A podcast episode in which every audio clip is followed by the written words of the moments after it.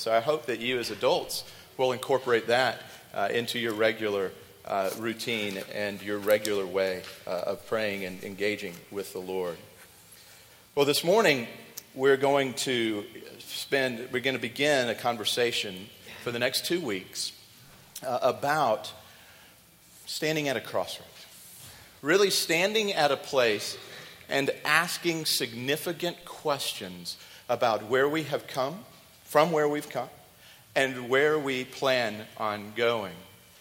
Um, many of you have heard and know the story uh, of Alice in Wonderland, and one of my favorite scenes in there is when Alice is, talking to the Cheshire Cat. You remember that scene? And she comes to a crossroads, a fork in the road, and there's the Cheshire Cat with his big grin. And he says, What, what do you need? He says, I don't know which path to take. And she's perplexed. And he says, Well, where are you going? Where do you want to go? And her response, I don't know. I loved how he answered her. Then it doesn't matter which path you choose. Folks, it's the same way in our lives. It doesn't matter which path you choose if you have no idea of the destination that you're wanting to go.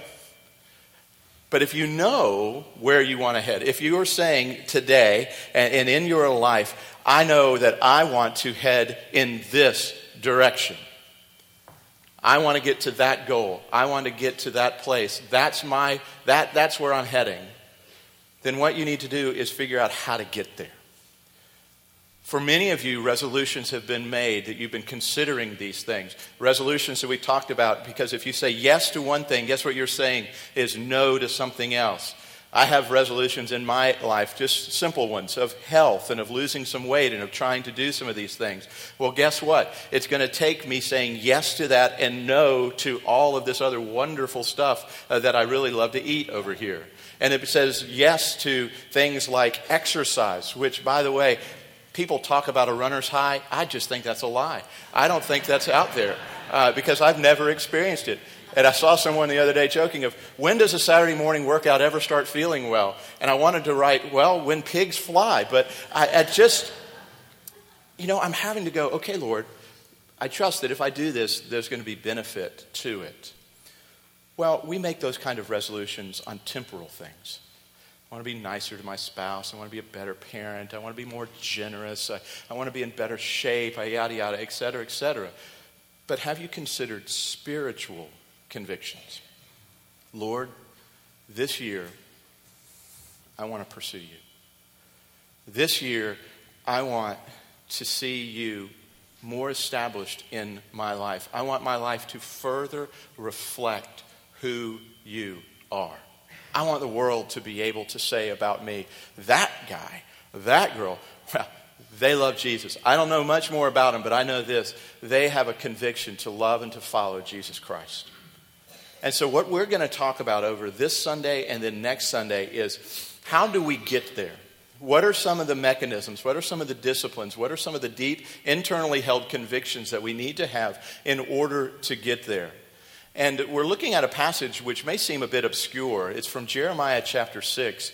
And it's a passage which is in the context of judgment and discipline. It's one of those passages that you probably begin to read and go, ooh, that one's a little heavy, that one's a little dark. I'm going to move on. Uh, I got to hit the New Testament or I'm going to hit some of the Psalms, which have some really good news. But right smack dab in the middle of this very difficult chapter, there are great nuggets of truth. Uh, that teach us profound things in, the, in it. And one of them comes from uh, verse 16 and 17. And it says this Thus says the Lord, stand by the roads and look, and ask for the ancient paths where the good way is, and walk in it, and find rest for your souls. But they said, We will not walk in it. I set a watchman over you, saying, Pay attention to the sound of the trumpet. But they said, We will not pay attention. This is God's word. May He add His blessing to the reading and hearing of it. So here you have God saying, I'm inviting you out and I'm laying out in front of you options. And I'm asking you to ask me, God, which way do you want me to go this year? God, I subordinate my desires, my will, my, my plans, I subordinate them this year in 2013 to yours. And therefore, in my humility and in my subordination of all that I have, I'm going to say to you, God, which way do you want me to go? Now, have you ever asked, well, let's, let's flip it. Has someone ever come to you and asked for advice? And then done the exact opposite of what you've given to them. And you look at them and go, Really? They go, You know, I, like I was kidding around with my wife. I, we need to get back to Memphis. And she said, Turn left. And we're like, Got it. And I turned right. As parents, you feel that way oftentimes. As spouses, or even in work and other situations, people come and go, Okay, I need some help on this. What do you think I should do? And you have a certain expertise in that, you have a certain uh, amount of knowledge in that particular area, and, and you then go, and the person goes the opposite direction. That's kind of what's happening here. God is inviting the people out and saying, folks, consider your life for a little while. Consider where you've been, consider where you currently are, and then consider where you want to go. And I'm going to give you an incredible privilege I'm going to let you ask me how to get you there. Think about that for the moment. You're just not asking a smart guy.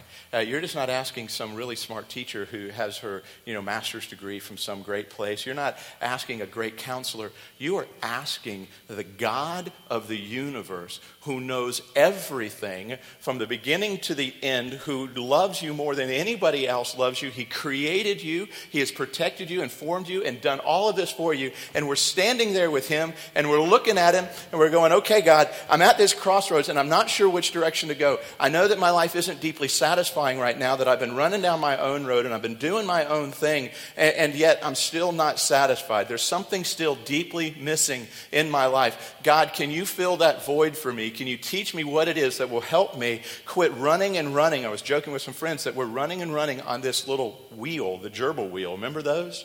That you just run and run, and that gerbil just wears itself out. And I loved having gerbils because I would take that little silly gerbil wheel and I would place it in all kinds of different places in my house. I'd set it in front of a window. That was my favorite one. I just sort of loved to get the gerbil really fired up. And it would be looking outside, and he'd be on that gerbil wheel. And he's like, if I just keep running, I'll be able to get outside. I'll be able to get there. Or you place a carrot in front of it, and that gerbil's like, I'm going to do it. And all the gerbil really had to do was step off the wheel, walk around, and get the carrot. But he was too dumb. He didn't know how to get there. And so we run and we run and we run. And we're exhausted. And finally, we look up to God and we go, okay, God, how do I get there? How do I do this? I hope that that's some of your beginning to 2013. But there's some warnings in the middle of that. God is saying to us, You come to me and you ask, and I tell you, but here's a propensity of your heart. Here's a tendency of your heart. The tendency of your heart is this I tell you, follow the ancient paths. I tell you, trust in me. Go back to my word. Go back to, to really seeking me first in your life. Seek first the kingdom of God and his righteousness' sake. Seek me first in all of these things, and then everything else will be added to you. If you trust in me, take my yoke upon you and learn from me, for I'm gentle and humble at heart, and you'll find rest for your soul. Seek after the Lord, and He will make your paths straight. And you know how we respond? Thank you, God. That's awesome. I appreciate that. I can't wait to start running down that path. Now, the tendency of our heart is this God, thanks for the suggestions. I'll notate them, I'll consider them, but more than likely, I'm going to go my own way. I'm going to do my own thing. I appreciate you uh, making me feel a little better on Sunday mornings. I appreciate you giving me your word, and I'll keep it around and I'll use it when I need it. But in general, God, I, would really like Christ to be a part of my life, but not my life, because this whole idea of Christ really coming in and taking center place in my life, it seems incredibly invasive. Uh, it seems incredibly, I don't know, disturbing, and I, I, I want him around. And, and I really like knowing that I've got Christ, but I sure don't want him messing my plans up. So thank you. I, I appreciate that offer, but I'm going to go my own way. How do you think God responds to that? Well, this passage of Scripture is pretty amazing. He says in the middle of it, beginning there in verse and 18, he says, you know, we've already read 16 and 17, stand at the roads and look, ask for the ancient paths, where the good way is, and then walk in it. And you're going to find rest for your souls. But they said, we will not walk in it. I set a watchman over you, saying, Pay attention to the sound of the trumpet. But they said, We will not pay attention. Just for a second, there as an aside. I set a trumpeter or a, a, a, watchman over you. The role of the Holy Spirit in your life is that watchman. It's not Jiminy Cricket, and your conscience be your guide, but it is the third person of the Trinity taking up residence in your life, saying to you and trumpeting to you, hey, watch out. Don't go that way. Go this way. Trust in the Lord in this way. So there's the Holy Spirit that has its role in your life. You know want to know what my role in your life is? Is to be a watchman over you. The role of the pastor in your life, and I'm going to say this, and some of you are going to misinterpret it, and I hope that you won't. But the role, my role in your life, is not to be your best friend. My role in your life is to be a watchman in your life and to say to you, I love you enough to say, be careful with the way that you're going. And in that, you may not like it. But my role and what I've taken as vows as a pastor in this church and the elders along with me in the church is to basically say to the congregation, watch out. Watch where you're going. It's not to condemn you, it's not to judge you, but it's to speak in that way. And so, how do we respond? He says, You just don't want to go that way. You want to go your own direction. And so, what does God say? Fine, go ahead. I don't care. Go your own way. You'll learn your lesson. There is a cliff around the corner, but who cares? I'm just good. Is that the kind of God we serve? No. He says this, and this gets really crazy a little bit here in verse 18. Therefore, because you won't pay attention, because of this, O nations, and know, O congregation, what will happen to you. Hear, O earth, behold, I'm bringing disaster upon this people, the fruit of their devices, because they've not paid attention to my words. And as for my law, they have rejected it. He says basically, I am going to let you go your own way. But the purpose of that is hopefully for you to see that there's no rest there, that there's no hope there, that there's ultimately no life there. And it continues in this chapter and others where he says, I'm going to do all of that in the express hope and intention that you'll come back to me that you'll come back and you'll say, Lord, I'm sorry I went my own way. Would you have me back? Because we serve a God who loves to restore wandering children, who loves to say to us, I know. There are so many temptations out there, and I know your ego, and I know your heart, and I know it's all over the place. But and I've been taking away. Remember, we just finished studying Haggai. Remember that? A few of you, that little bitty short book that we did part of Haggai was what? It was God saying, You bring back a sackload of money, and I cut a hole in the bottom of it so you got no satisfaction. You went to the vat of wine, and you found out that it had been a cracked cistern, and it had leaked out, and there was no ultimate satisfaction. It's as if God is saying to you, I'm not going to let you find satisfaction in anything else other than me. That's how much I love you. That's how much I want to have you as my child. That's how much I want to bless you. Is I'm going to take away all of the great stuff that you think you're going to go get. That doesn't mean you're not going to make money. It doesn't mean you're not going to do this. He's just going to take away that deep satisfaction in it. How many of you all have reached what you considered the pinnacle of your careers? You hit most or all of your goals in your life, and at the end of the day, you went, hmm, I thought it would feel different. Jason Alexander, who um, played the character on uh, Seinfeld for so many years, I saw him interviewed. And Jason Alexander won a Tony Award when he was 21 years old. Now, when he was a teenager, he set as one of his life goals as an actor on Broadway to win a Tony Award. And he won it at 21 years of age. And the interviewer said to him, How did it feel? What did you do after the Tony Awards that night? He said, Well, I had my Tony in my hand, and I walked back to my apartment in New York, and I set it on the table, and I looked at it and went, That's it? I thought it was going to be different. That's what I'm trying to talk about here. The Lord is trying to say to you, for everything else, you look at and go, That's it. It doesn't satisfy. And God says, But I will. Come back to me. Come back. And so this year, in the beginning of this year, I've got a couple of questions for you. The first question is this Where do you want to go?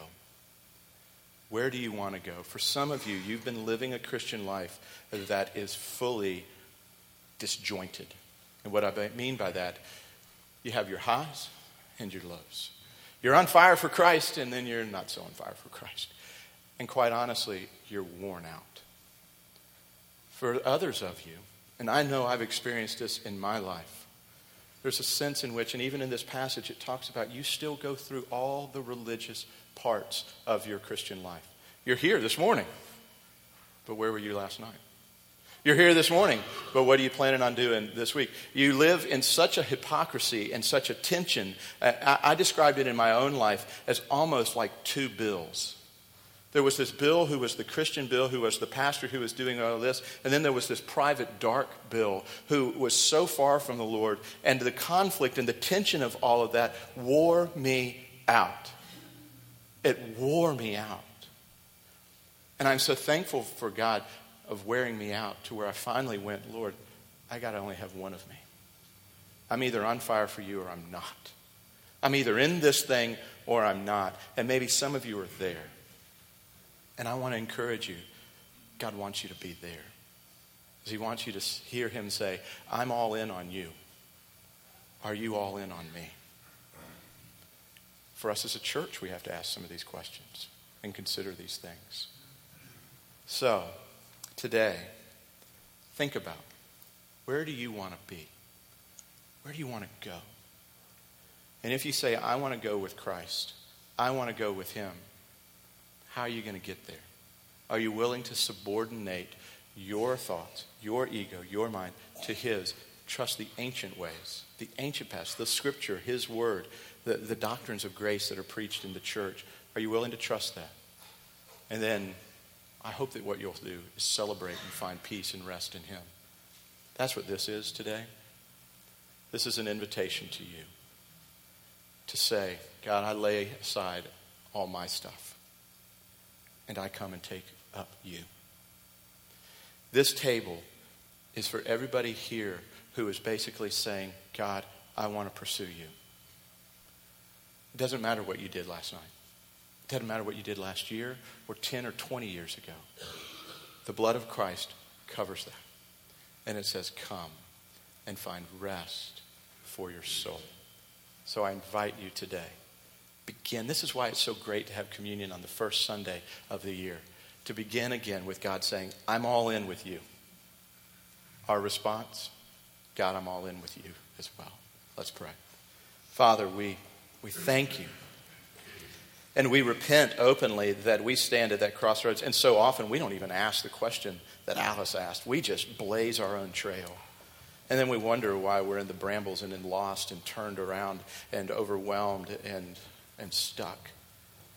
So, Father, we lay those things aside, and this morning we come to you now, to your table, and we hear your words saying to us, I love you. Find rest in me. Father, there are some here this morning, and I know it. They are wrestling with this. They don't really know what they want. And I pray that you would show yourself to them profoundly today that they would see you. They would hear your voice speaking to them, saying, Come home. Come back. Come back and let me heal your wounds. Come back and let me heal your emotions. Let me heal your mind. Let me heal you if we'll come back. So, Lord, I pray that they would come running back this morning to you and feel your embrace and your kiss and feel you putting that ring on their finger and feel you clothing them and in celebrating them with the fatted calf of saying, My child has come home, let's party. Hmm. I pray that in our hearts we would celebrate the same way in the presence of our Father and our God. We thank you and give you glory in your own name. Amen.